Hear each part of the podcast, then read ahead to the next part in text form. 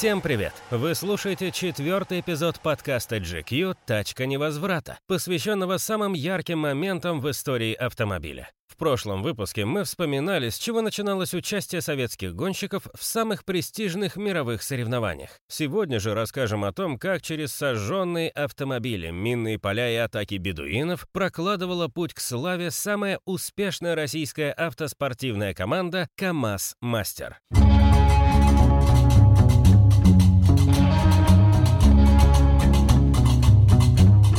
В 2020 году мировая пресса пела дифирамбы «Синей Армаде», как еще называют «КамАЗ-Мастер». Команда из набережных Челнов в 17-й раз в своей истории выиграла самое суровое автоспортивное испытание на планете Земля – «Ралли-марафон Дакар». 30 годами ранее отношение к этому коллективу было диаметрально противоположным. На диковинные советские грузовики смотрели с иронией и уж точно подвигов от них не ждали. На своем дебютном Дакаре в 90-м году два экипажа «КамАЗ-Мастер» недалеко уехали от точки старта. У первого заклинило двигатель, у второго сломался коленвал. Поломки были такими серьезными, что одну из машин пришлось просто оставить в песках. Когда гонщики вернулись с запасом деталей для ремонта, чинить было уже нечего. Брошенный КамАЗ успели разграбить бедуины. Колеса, провода, салон, местные кочевники утащили все. После короткого совещания команда приняла решение сжечь останки несчастливой машины. Казалось, вместе с дымом в воздухе таяли все надежды КамАЗ-Мастер. Остов того грузовика до сих пор можно увидеть в Сахаре. Долгие годы мимо него проходил маршрут ралли-рейда. В СССР поражения не простили. Руководство завода вызвали на ковер и отсчитали за то, что те опозорили советскую промышленность. На будущее камазовцам приказали забыть о соревнованиях с зарубежными машинами. Всем было очевидно, что грузовики, доживавшего последние годы Союза, безнадежно отставали от европейских аналогов. Так считали все. Все, кроме КамАЗ-Мастер. Команда учла опыт первой гонки, проделала огромную работу над ошибками и в 1991 году снова отправилась в пустыню. На сей раз часть гонки проходила по спорной территории между Марокко и Мавританией. Спор был настолько ожесточен, что зона отчуждения была превращена в минное поле, и хотя перед гонкой саперы разминировали узкий коридор, опасность подрыва сохранялась. Любая ошибка штурмана могла стоить жизни. Именно в середине этой мертвой зоны и сломался один из КамАЗов. Вариантов было два. Как и год назад, бросить грузовик и, видимо, распрощаться с ним навсегда, или попробовать уведомить своих о поломке. Экипаж из пилота Виктора Московских, штурмана Сергея Гири и на тот момент еще механика Владимира Чагина, а позже самого титулованного гонщика в истории Дакара, выбрал второе. С одной из проезжающих мимо машин спортсмены передали записку с просьбой о помощи и своими координатами. Никакой другой связи в те времена в тех местах не было.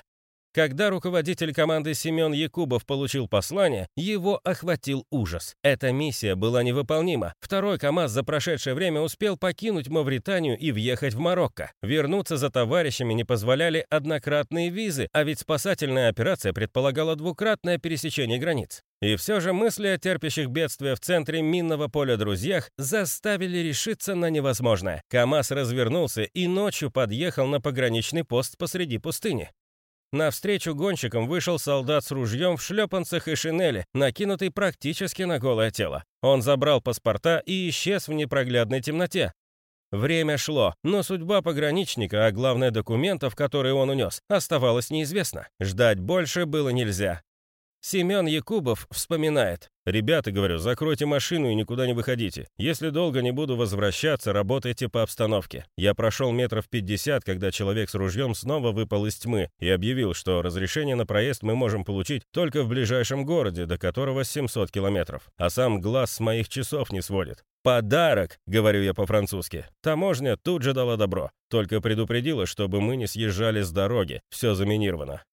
Первый шлагбаум открылся, но впереди был еще один, и он подниматься не спешил. В течение нескольких часов Якубов уговаривал мавританцев разрешить ему в обход всех правил провести эту спасательную операцию. В итоге взяли числом. Когда несколько проезжавших мимо экипажей из других команд также подключились к переговорам, таможенники сдались. Однако на этом приключения не закончились. За прошедшее время ориентиры, обозначавшие безопасный коридор в минном поле, исчезли. Их сдуло ветром и засыпало песком. В итоге машина ехала по пустыне на удачу, а где-то вокруг скрытые в дюнах лежали мины. Когда это понял откомандированный для сопровождения гонщиков пограничник, у него глаза полезли на лоб. «Минен! Минен!» — кричал он, умоляя вернуться. Заставить его замолчать помогла только бутылка, припасенной на всякий случай водки, которую влили в рот перепуганному мавританцу, чтобы тот уснул. Через 5 часов рискованной поездки по пустыне сломавшийся КамАЗ был обнаружен. Помощь пришла как раз вовремя. У экипажа, стоявшего в песках, уже 3-й сутки закончилась вода. Обратно машины ехали по своим же следам друг за другом. Рисковать прокладывать по минному полю новую колею никто не хотел. Дакар в начале 90-х был очень опасным предприятием. В том же 91-м году экипаж Владимира Чагина оказался в шаге от еще более трагической ситуации. Ехавшую следом за КамАЗом машину расстреляли бандиты. Гонщик, штурман и механик погибли на месте. Когда в 2009 году ралли-марафон был перенесен из Африки, многие вздохнули с облегчением. Впрочем, проблемы преследовали гонщиков не только на Дакаре, но и во время подготовки к нему. 14 апреля 1993 года в Набережных Челнах произошла катастрофа. Полностью сгорел завод двигателей КамАЗ. О масштабах бедствия говорит один только размер уничтоженного огнем здания. Его длина — километр, а ширина — 360 метров. Сгорели и гоночные моторы, построенные для боевых машин. Деньги на Дакар тогда собирали всем миром, но все же сохранили команду, хотя в начале 90-х трудностей хватало и без Дакара. Конечно, такое опасное предприятие, как двухнедельная гонка по пустыне, не обходилось и без аварий. В 1997 году новички на джипе нарушили одно из базовых правил, согласно которому более медленные машины должны уступать дорогу нагоняющим. Заблокированный тихоходом Владимир Чагин решился на обгон вслепую.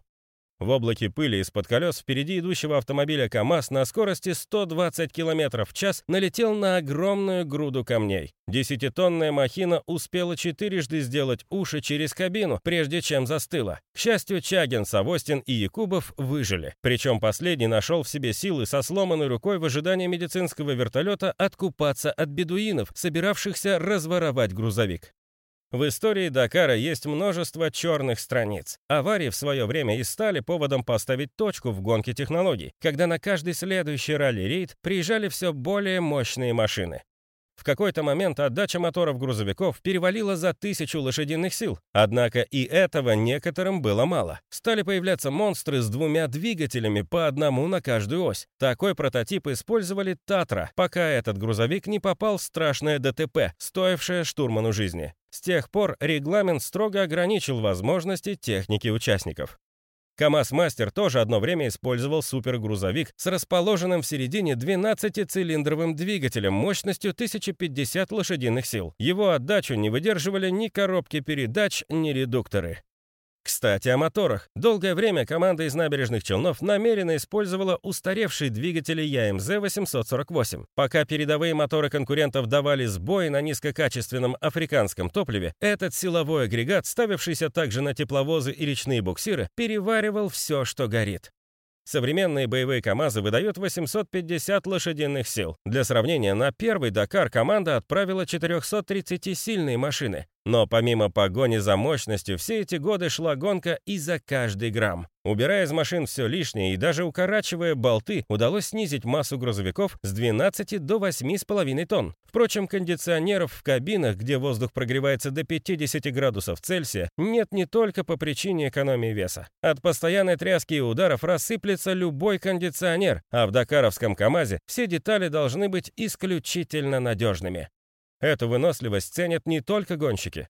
Сегодня КамАЗ-Мастер выпускает версии экстремальных грузовиков для спецслужб, продает побеждавшие в Дакаре грузовики коллекционерам и строит боевые раллийные машины на заказ. Для арабских шейхов, у которых под боком достаточно пустыни и сотен тысяч евро, продукция «Синей Армады» столь же желанна, как и болиды «Феррари». Тем более, что сегодня Дакар для них практически домашняя гонка. С 3 по 15 января 2021 года следующий ралли-марафон из 11 этапов пройдет на территории Саудовской Аравии. КамАЗ-Мастер снова бросит вызов пустыне.